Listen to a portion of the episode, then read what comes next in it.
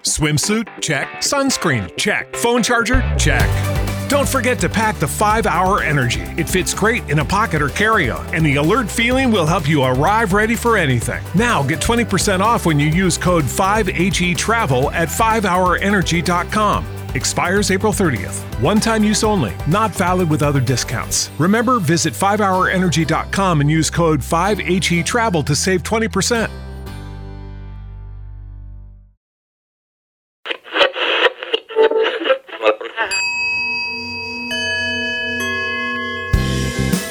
Alla ricerca dell'anima. Domande, risposte e curiosità sul vivere e sul rimanere indenni per terrestri curiosi e alieni esperti. E alieni esperti. Di e con Fabio Giua e Giampaolo Del Bianco.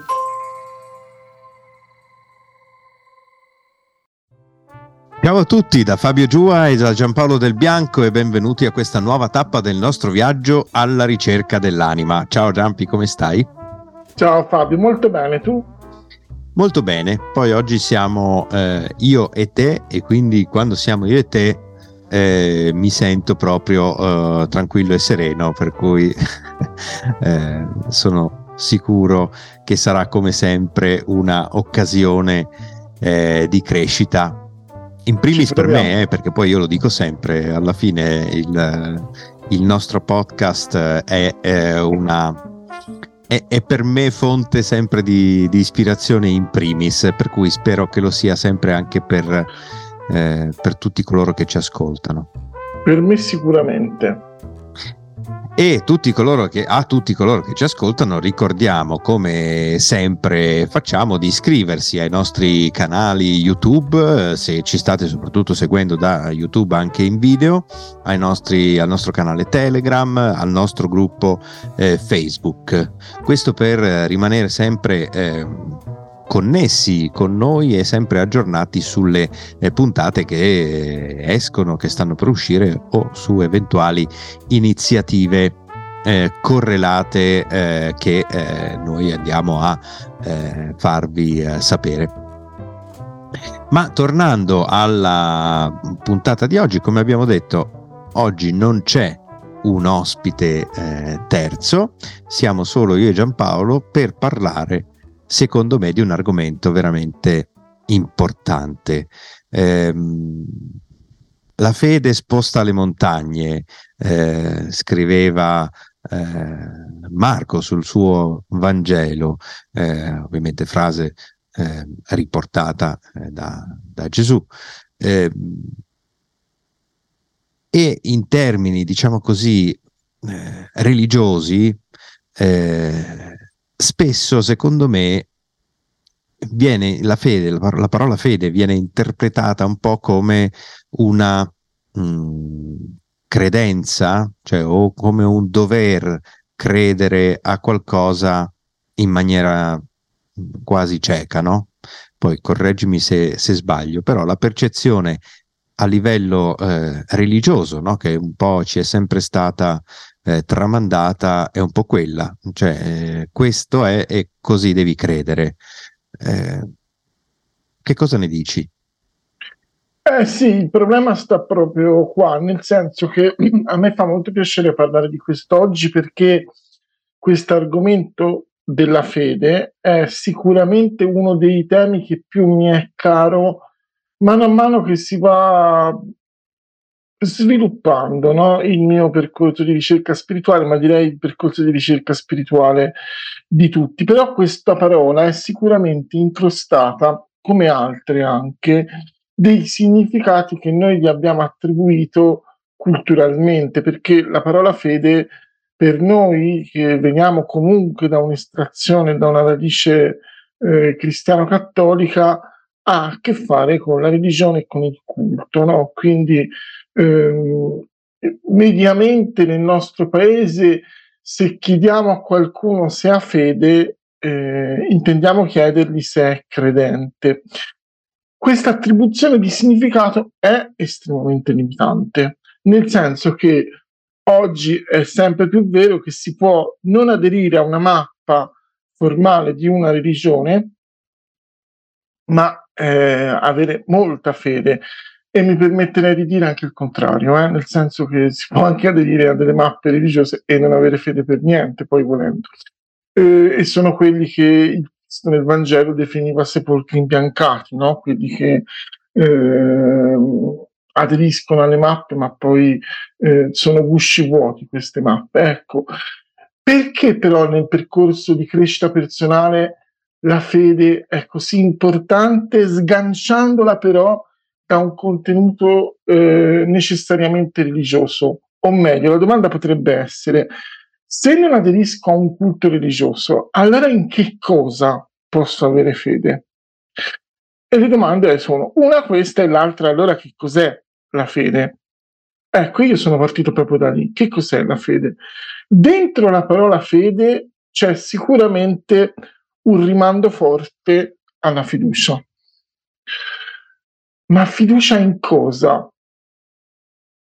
Nei percorsi di crescita personale sempre più spesso eh, parliamo, eh, praticamente sempre, della co-creazione della realtà, del fatto che il pensiero crea la realtà.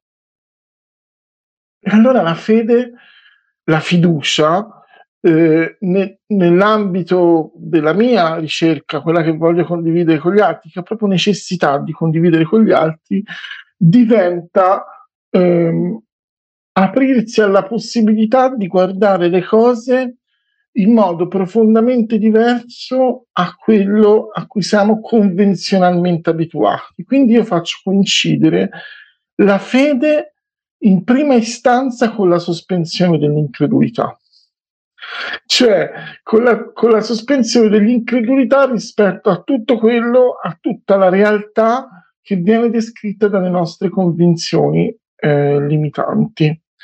Um, quando noi diciamo che il pensiero, che il mondo interno crea il mondo esterno, che gli eventi sono il frutto del nostro mondo interno, diciamo qualcosa che viene costantemente sfidato dalla nostra percezione sensoriale. Cioè, i nostri sensi ci dicono l'esatto contrario, ci dicono che esiste una realtà esterna ehm, che è totalmente staccata dal nostro mondo interno e che al massimo il nostro mondo interno può interpretare la realtà esterna, ma sicuramente non la crea. Se noi parlassimo con un razionalista puro, e dopo vedremo che anche essere razionalisti puri è totalmente legittimo, ma comunque è una forma di fede, eh, se parlassimo con un, razionalista puro ci direbbe che non è assolutamente vero, che è indimostrabile e, e assurdo pensare che la realtà venga creata dal nostro pensiero, che c'è una scissione fra la realtà e il nostro pensiero e ci potrebbe anche dire che la realtà non solo è scissa dal pensiero, ma è anche casuale, è dettata meramente dal caso. Ecco, um, dal mio punto di vista, avere fede vuol dire provare a sospendere l'incredulità quando, eh, quando la spiegazione della razionalità non, non ci basta più.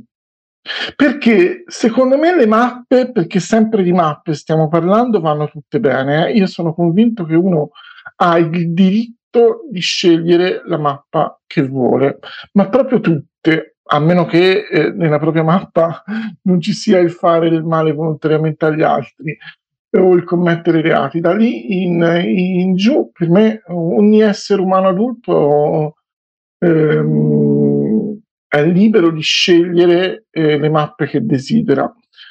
Però bisogna chiedersi una cosa, quando la nostra mappa non ci aiuta più, non ci aiuta più a stare bene, ad affrontare le situazioni della vita, allora possiamo anche usare la luce del dubbio, sospendere l'incredulità e quindi guardare alle cose in un modo diverso e, ehm, e vedere se così facendo, allargando il campo percettivo, succedono delle cose diverse. Per me è successo assolutamente questo. Io vengo nei primi 20 anni, 25 anni della, della, della mia vita, vengo da una mappa cattolica osservante mm, molto profonda eh, che mi ha dato tantissimo e che non rinnego assolutamente. Il Cristo per me resta un riferimento fondamentale, il Vangelo che prima citavi per me resta un riferimento fondamentale, ma a un certo punto è accaduto qualcosa dentro di me. E cioè è accaduto che le risposte che andavo trovando in quella mappa non erano più da una parte risonanti col mio spirito, col mio essere, alla, con la mia frequenza, dall'altra non, non mi bastavano più, mancava qualcosa. E allora mi sono allargato, mi sono consentito, ma ho dovuto sospendere l'incredulità ad un'altra mappa. Nella mia vita è arrivato l'insegnamento del buddismo, l'insegnamento del karma, ed è stato un altro momento molto lungo, la meditazione, però poi anche la pratica buddista ha cominciato per certi versi ad andarmi stretta e lì c'è stato come un po' quando si butta un sasso nel lago e forma tanti cerchi concentrici, no? Eh, ho dovuto attraccare ad un altro cerchio ancora più grande. Oggi io dentro di me riconosco bene il mio pezzo cristiano, riconosco bene il mio pezzo buddista, ehm, il pezzo più grande che riconosco però non ha più bisogno eh, o non trova più risposte dentro culti istituzionali. Eh, e ripeto, per me non c'è assolutamente niente di sbagliato se invece qualcuno trova le risposte. Il problema è proprio lì. Se si trovano le proprie risposte dentro un culto istituzionale, perché dobbiamo eh, non aderirvi? Eh, dobbiamo però avere il, il, coraggio di chiederci se questa cosa è, è vera. Mi, mi colpisce sempre una storia, credo negli anni 50, non vorrei sbagliare, ma sono abbastanza sicuro che fossero gli anni gli anni 50, uno dei più grandi giornalisti della RAI, Sergio Zavoli, che poi diventò anche poi più tardi anche presidente, presidente. De, de, della RAI, realizzò un'inchiesta ehm, la potete cercare perché si trova, eh, eh, si trova in tutte le puntate su internet, sulle monache di clausura. Scelse di andare a intervistare delle monache di clausura eh, appartenenti a un ordine molto, molto rigido. E tra le monache che intervistò c'era anche la eh, superiora di questo convento di clausura. Swimsuit? Check. Sunscreen? Check. Phone charger? Check. Don't forget to pack the 5 Hour Energy. It fits great in a pocket or carry on, and the alert feeling will help you arrive ready for anything. Now get 20% off when you use code 5HE Travel at 5hourenergy.com. Expires April 30th. One time use only, not valid with other discounts. Remember, visit 5hourenergy.com and use code 5HE Travel to save 20%. Without the ones like you, who work tirelessly to keep things running, everything would suddenly stop. Hospitals, factories, schools, and power plants, they all depend on you. No matter the weather, emergency, or time of day, you're the ones who get it done. At Granger, we're here for you with professional grade industrial supplies. Count on real time product availability and fast delivery. Call clickgranger.com or just stop by. Granger for the ones who get it done. E per la prima volta raccontò la vita delle monache di clausura che non era mai stata raccontata dal punto di vista giornalistico, se ne sapeva pochissimo. Ecco, a seguito di questa, di questa cosa, presso questo convento cominciarono ad arrivare le lettere degli, de, di coloro che avevano ha ascoltato e seguito la trasmissione e queste monache ebbero un contatto con il mondo che prima non avevano. A seguito di questo, proprio la superiora del convento scelse di uscire dal, dal convento di clausura, restò monaca, ma in una forma non più, non più di clausura, fondò un altro, un altro monastero che era aperto al mondo. Ehm, e lei stessa raccontò dopo che il contatto che aveva avuto con il mondo attraverso questo, queste lettere che erano arrivate a seguito della, della trasmissione l'aveva interrogata, interpellata profondamente, a tal punto che lei si era resa conto che le risposte che stava trovando nella sua esperienza attuale non bastavano più, era necessario qualcosa di, di diverso. Ecco, io questa la considero una, una, grande storia, un grande esempio, perché sicuramente questa monaca per fare questa scelta ha dovuto mettere in discussione tutte le sue scelte pre- precedenti e rompere un equilibrio. Un equilibrio che era anche strutturato e quindi, per esempio, ha dovuto esporsi a critiche, a giudizi, eh, giudizi esterni, e sappiamo quanto i giudizi esterni siano pesanti per, per tutti noi, ma soprattutto le voci di dentro, no?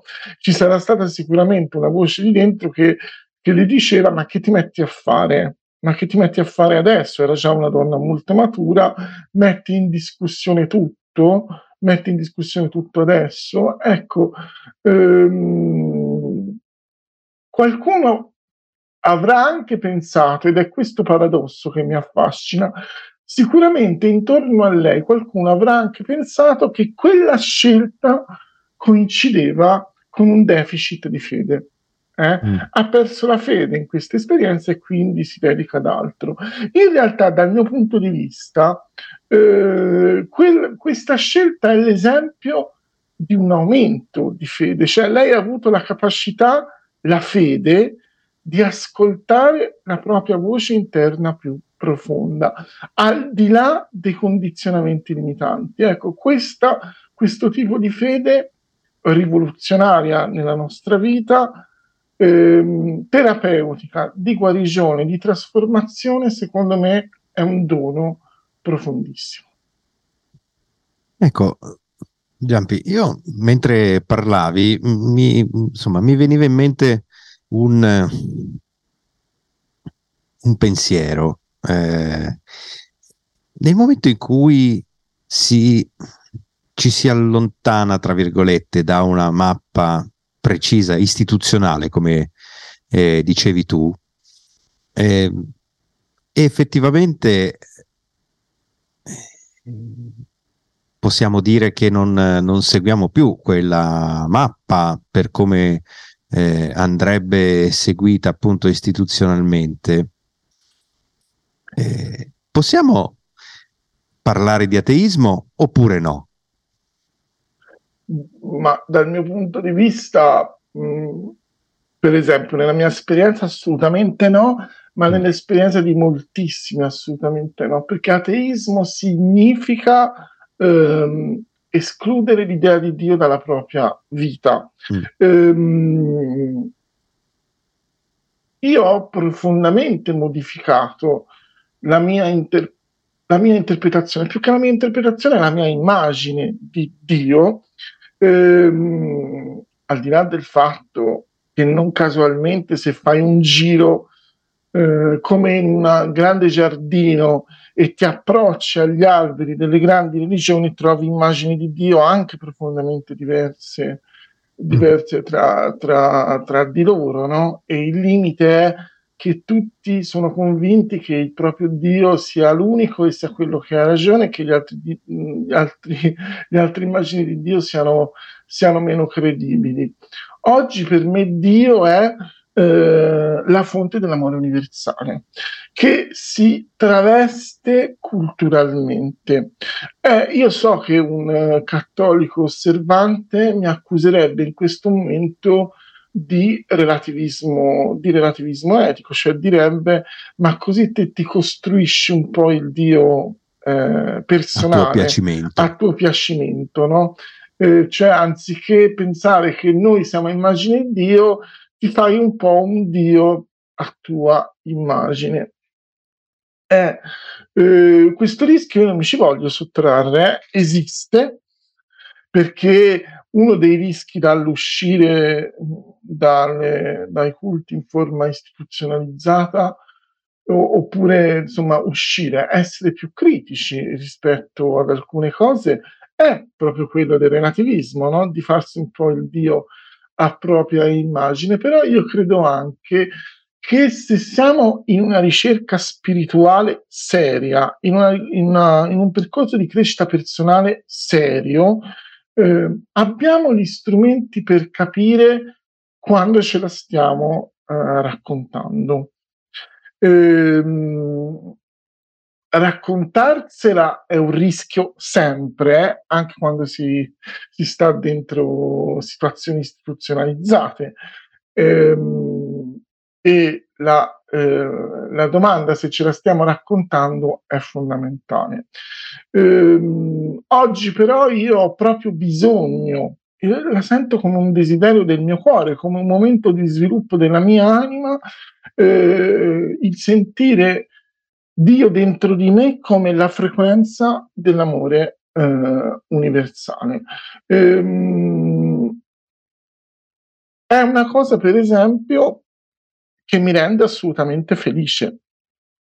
Allora poi che questa frequenza prenda le forme culturali degli ambiti che incontra, questo è altrettanto, è altrettanto vero. Io su questo faccio sempre un esempio che è l'esempio della, eh, della Madonna, di Maria, la madre di Gesù, no? che nel cristianesimo ehm, è un punto di riferimento imprescindibile, eh? soprattutto per i cattolici la Madonna è mh, mm, alt- altissima. No? Ehm, bene, voi sapete che nella tradizione cattolica c'è ci sono tantissime apparizioni eh, mariane. Bene, la Madonna appare a questi veggenti in tutto il mondo, nelle varie fasi storiche, come appare? Appare eh, parlando la lingua delle persone che incontra. Ehm, ecco, secondo me è proprio questo che fa il sacro, che fa l'amore universale. Ehm, si traveste culturalmente degli elementi culturali dell'umano che va incontrando.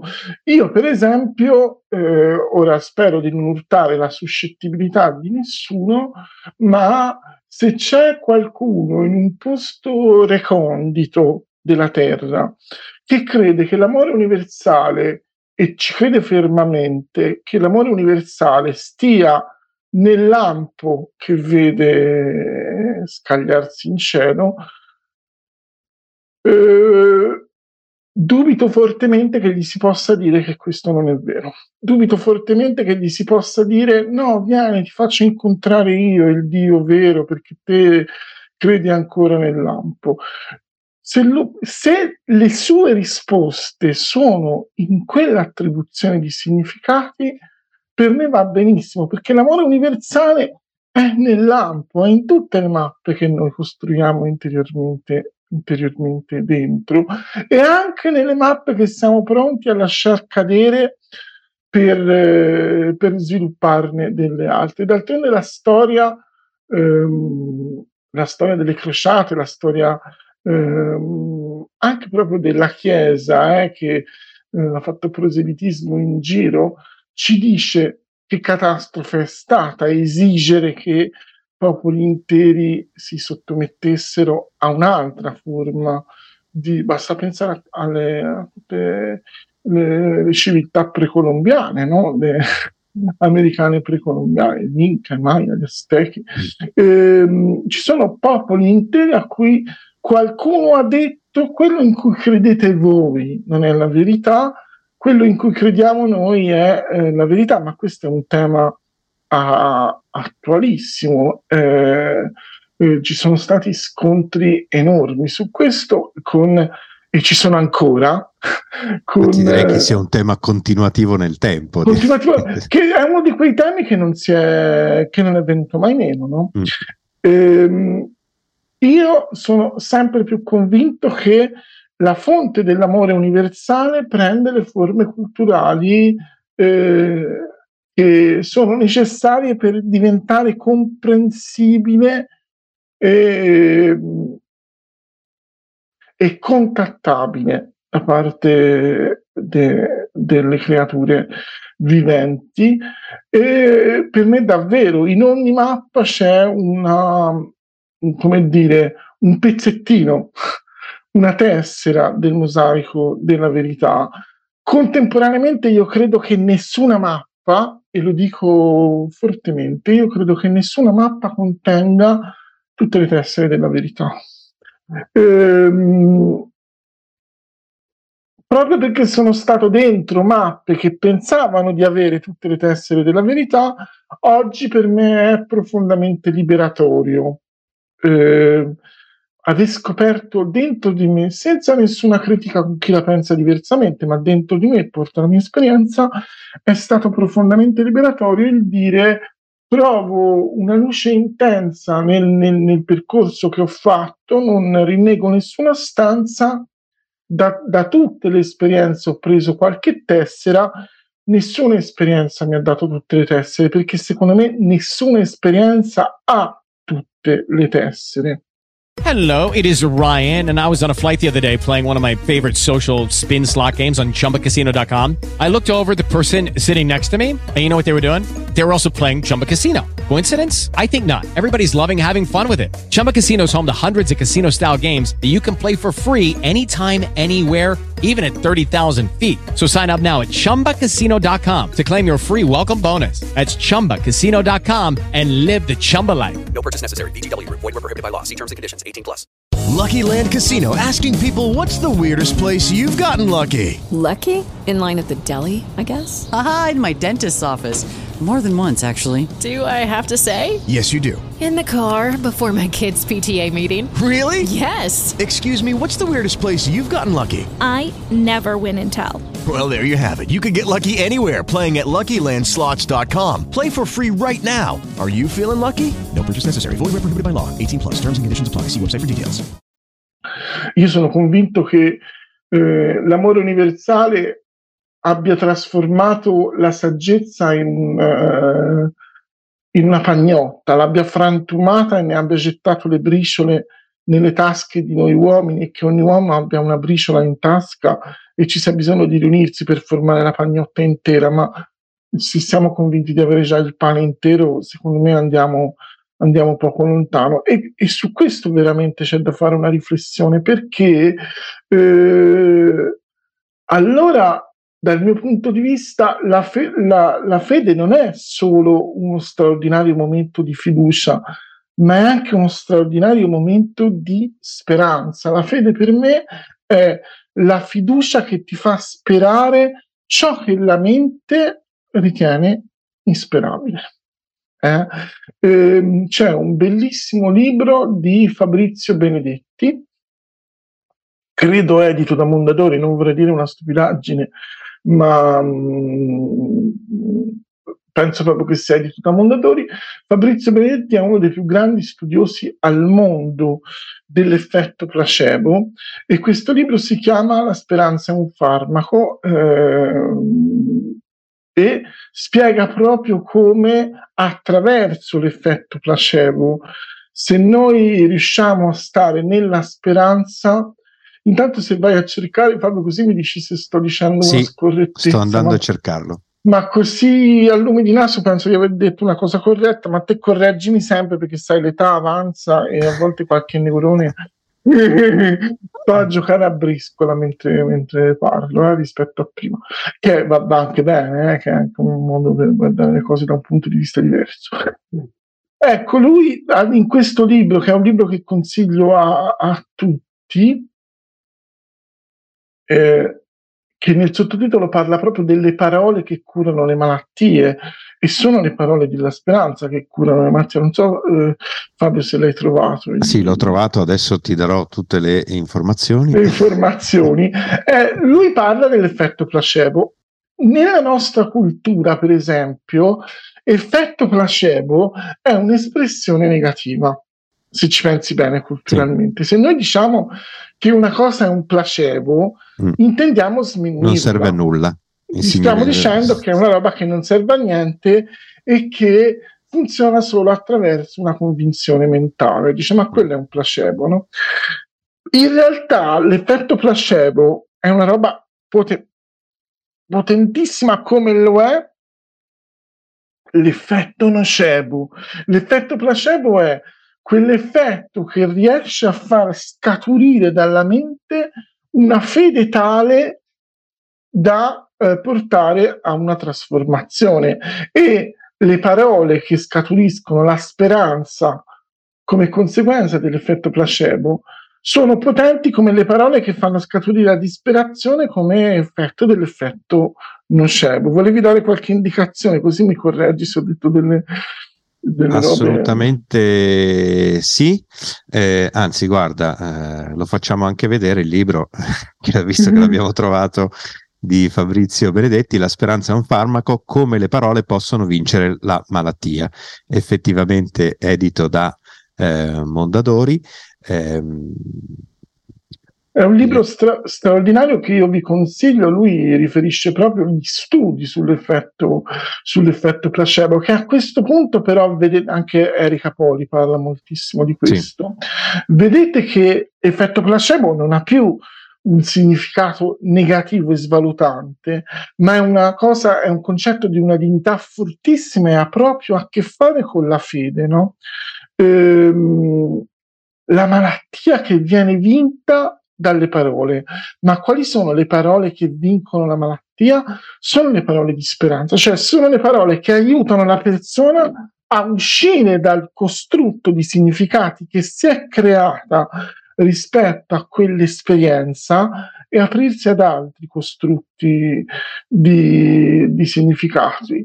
Eh, io credo che non c'è dono più bello che possiamo fare a un essere umano rispetto al donargli la speranza.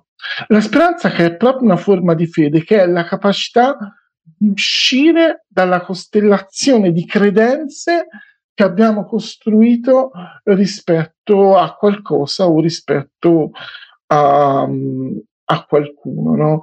Ed è una molla potentissima. E rispetto a questo mi viene in mente un'altra frase di Cristo che secondo me è molto potente da questo punto di vista. Ogni volta che lui eh, incontrava qualcuno, qualche bisognoso, qualche sofferente e si arrivava alla situazione del miracolo, della guarigione, lui diceva la tua fede ti ha salvato, non diceva io ti ho salvato, Dio ti ha salvato, la tua fede, cioè la tua possibilità di fare entrare una logica diversa rispetto all'esperienza che stai eh, vivendo. E che cos'è quella fede? È una sospensione di incredulità. Eh? Ehm, il Vangelo riporta che i paralitici ai tempi di Gesù si ricavano una certa, in una certa piscina e si bagnavano perché quella piscina curava e c'era un angelo no, che, che, girava le acque della piscina e bisognava avere il tempismo di bagnarsi quando l'angelo aveva fatto questa operazione. Tant'è vero che c'è un, uno che non riesce mai ad arrivare in tempo no? quando, quando succede questa cosa. Se io attribuisco a questa narrazione una fede e lo faccio nelle mie molecole, quella fiducia mi apre a delle trasformazioni. Allora vedete che le mappe sono tutte legittime quando mi aprono a quel livello di coscienza, che è la possibilità di guardare a, um, al mondo in forma diversa. Senti, mi, eh, mi piacerebbe eh, ritornare a, al, mm, al, discorso che facevi prima sul eh, fatto che anche chi eh, è estremamente razionale in un certo senso ha una sua forma di fede, no? Ehm, inevitabilmente mi eh, viene da pensare al, eh, diciamo così, agli ultimi anni che abbiamo vissuto, dove si è tanto parlato di fede nella scienza, eh, se vogliamo, no? Eh, tanto parlato nel senso che ehm, molti in maniera magari un po' critica eh, verso eh, appunto la, la scienza eh, hanno eh, usato questi termini, cioè eh, avere fede nella scienza. Effettivamente, se ci pensiamo, eh, noi tutti abbiamo in qualche modo fede nella scienza nel momento in cui non solo utilizziamo eventualmente farmaci, ma anche eh, studiamo eh, noi stessi a scuola eh, argomenti, eh, temi che sono stati eh, precedentemente studiati eh, con metodo scientifico. per cui effettivamente tutto fa parte di, di, in un certo senso della, della fede, no? Ecco, questo mi permette di, mm, di fare una puntualizzazione. Io come essere umano eh, sono molto legato alla scienza, sono molto grato alla scienza, considero la scienza una delle meraviglie del dono dell'intelletto che è stato fatto tra le facoltà umane. Credo che la scienza e l'arte no? Siano due ambiti che dimostrano il meglio dell'espressione del, de, degli esseri umani. Io sono orgoglioso di appartenere a un genere umano che è figlio di Michelangelo e di Donatello e sono orgoglioso di appartenere a un genere umano che è figlio di, di Einstein piuttosto che di Margherita Hack ehm, o di Rita Levi Montalcini. Eh, quindi io sono uh, molto attaccato e molto grato alla scienza. Eh, il rischio è un po' quello che dicevamo per la mappa precedente, nel senso che eh, posso permettere alle persone di conservare eh, la possibilità di guardare criticamente alle cose e anche fare scelte eh, contrarie a quello che quella mappa, quella mappa dice. Tutto quello, e l'abbiamo anche detto insieme Fabio, perché abbiamo fatto una serata su questo al Mosaica, no? E ne abbiamo parlato molto. Tutto quello che è successo, lo scontro tra chi sosteneva la posizione dei vaccini e chi invece non la sosteneva eh, durante la pandemia da Covid-19 ha proprio dimostrato eh, i rischi dell'adesione a critica ad una mappa. Io ho sempre detto, ho sempre detto una cosa, cioè che secondo me la verità fino in fondo non la possedeva nessuno e che eh, sarebbe stato opportuno un confronto in cui si cercavano di unire le tessere, non di tirarsele come armi una contro l'altra come proiettili, ma cercare di formare un, un, un, un mosaico. L'altra sera però ho avuto l'avventura, io guardo pochissimo la televisione generalista, non, non, come critica, ma perché mi interessano di più altre cose, però, come dire, ogni evento importante ho avuto la, la, circostanza non fortuita e non casuale, perché nel caso non ci credo, quindi, certo. di incontrare una trasmissione, non ricordo nemmeno quale, nella quale si parlava di questo.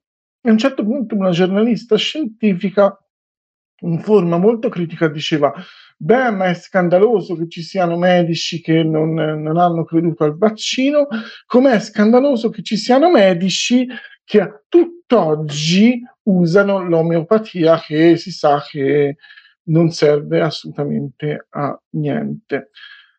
Ecco, io sostengo questo, e cioè dico, se ci sono nel mondo centinaia di migliaia di persone, se non milioni di persone, che scelgono un sistema di cura, si può dire che sono tutti idioti, che non hanno capito niente?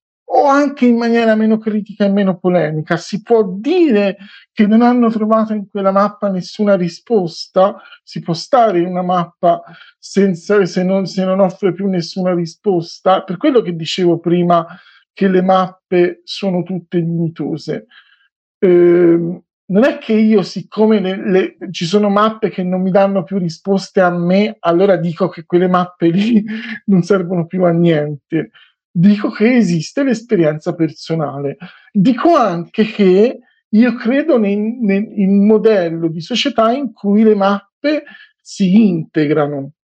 Perché stimo così tanto un medico come Erika Poli, ma eh, ne abbiamo avuti altri eh, ospiti, penso a Fiore, penso sì. all'Andreazzoli, penso ne abbiamo avuti tanti qui ospiti da noi, perché quel tipo di fare medicina mi, mi convince molto, perché è un modello integrato, cioè un modello nel quale si cerca di guardare alle cose eh, da più punti di vista e, e formare concetto che c'è molto caro, un, un, mosaico. Ma se invece ci eh, ergiamo a custodi della verità assoluta, assoluta. Eh, lì rischiamo veramente di... Eh, eh, lì rischiamo di, di trasformare le nostre convinzioni in fede cieca e di, di, non essere più buoni interlocutori per, per l'altro. Ehm, invece dobbiamo mantenerci in, uh, in, ascolto, mantenerci in ascolto, che è poi l'atteggiamento che aveva il Cristo, che diceva la tua fede ti ha salvato, la tua, proprio la tua, cioè il, il, il, il, costrutto che tu dai della realtà a partire dalla mappa che ti è funzionale in, in quel momento.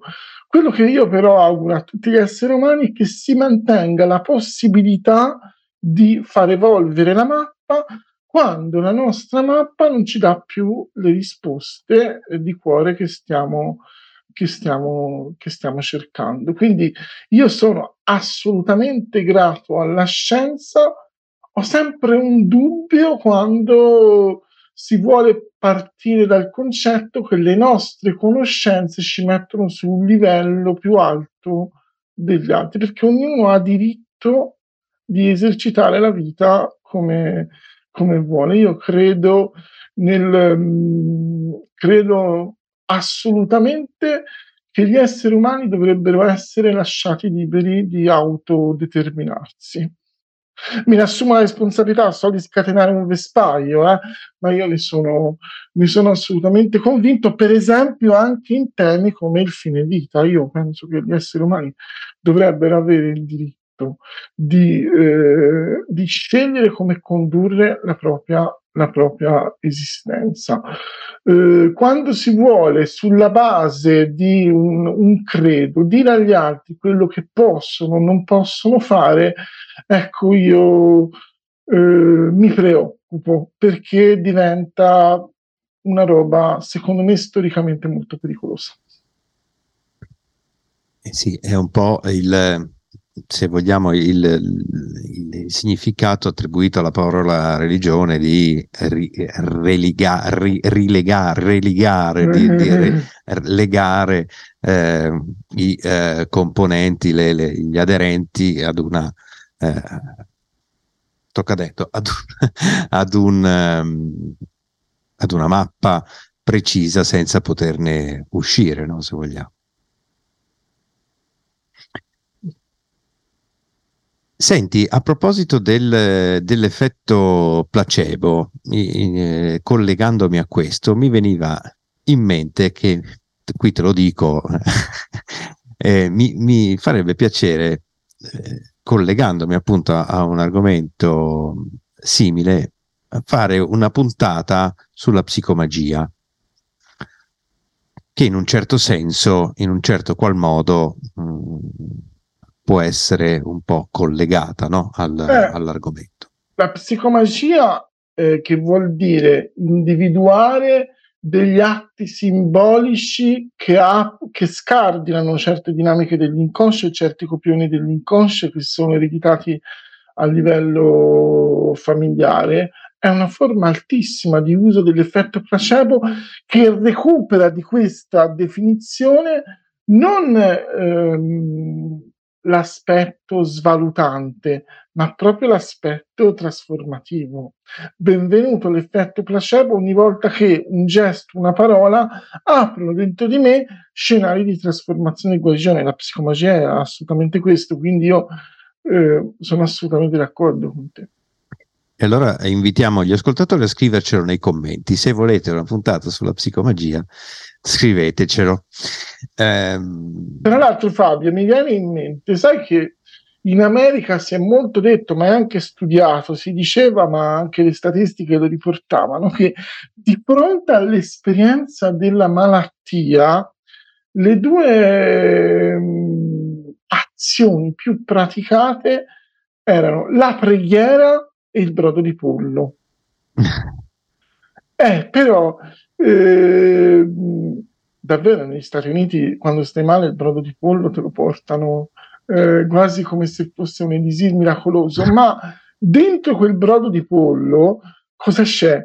C'è eh, l'energia di una convinzione collettiva che è una forma di, di fede. Se io la mantengo, quella, quell'energia, eh, apre, apre degli, degli, scenari. È questa la magia eh, delle parole, delle credenze e anche la magia dei simboli. Basta vedere, ehm, penso che ognuno di noi da piccolo ha avuto l'avventura di cadere, farsi male a un ginocchio e chiedere un bacino alla propria madre. No? Cioè, Quale cura un... migliore, no?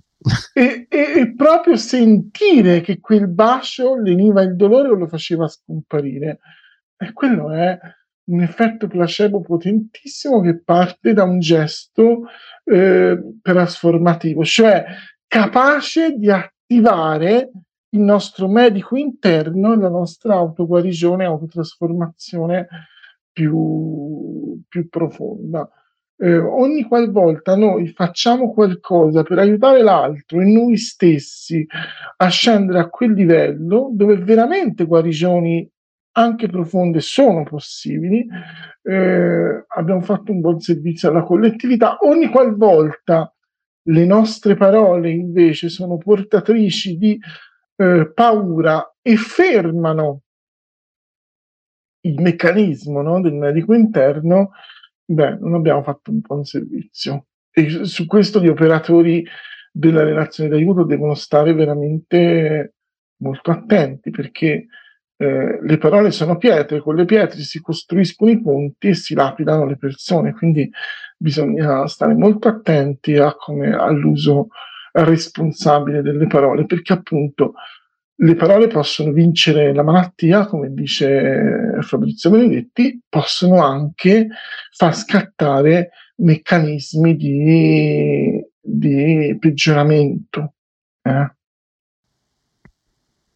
Assolutamente. E, eh, tra l'altro diciamo anche che qualche tempo fa eravamo andati molto vicini ad avere ospite Cristobal Jodorowsky eh, che eh, sull'argomento sicuramente eh, ci avrebbe portato del suo, ma purtroppo, come sappiamo, è venuto a mancare e quindi... Eh...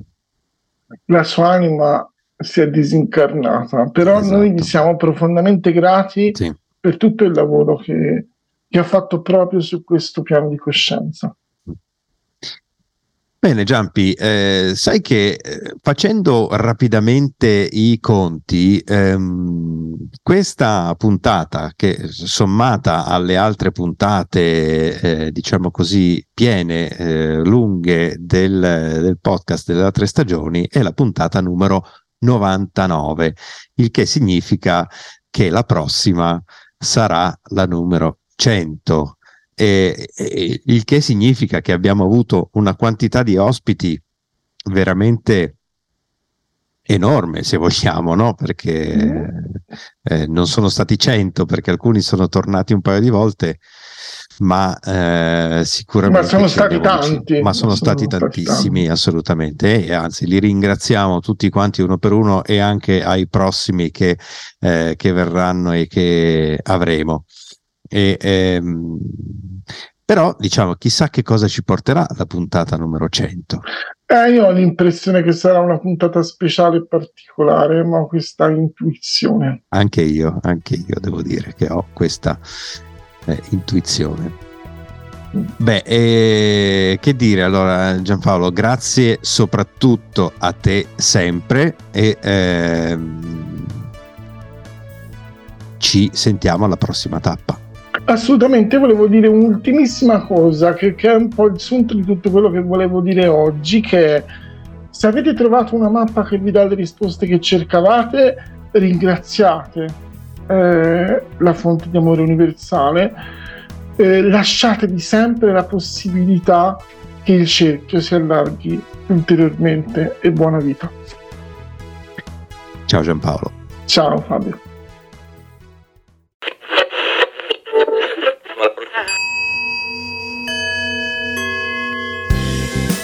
Alla ricerca dell'anima.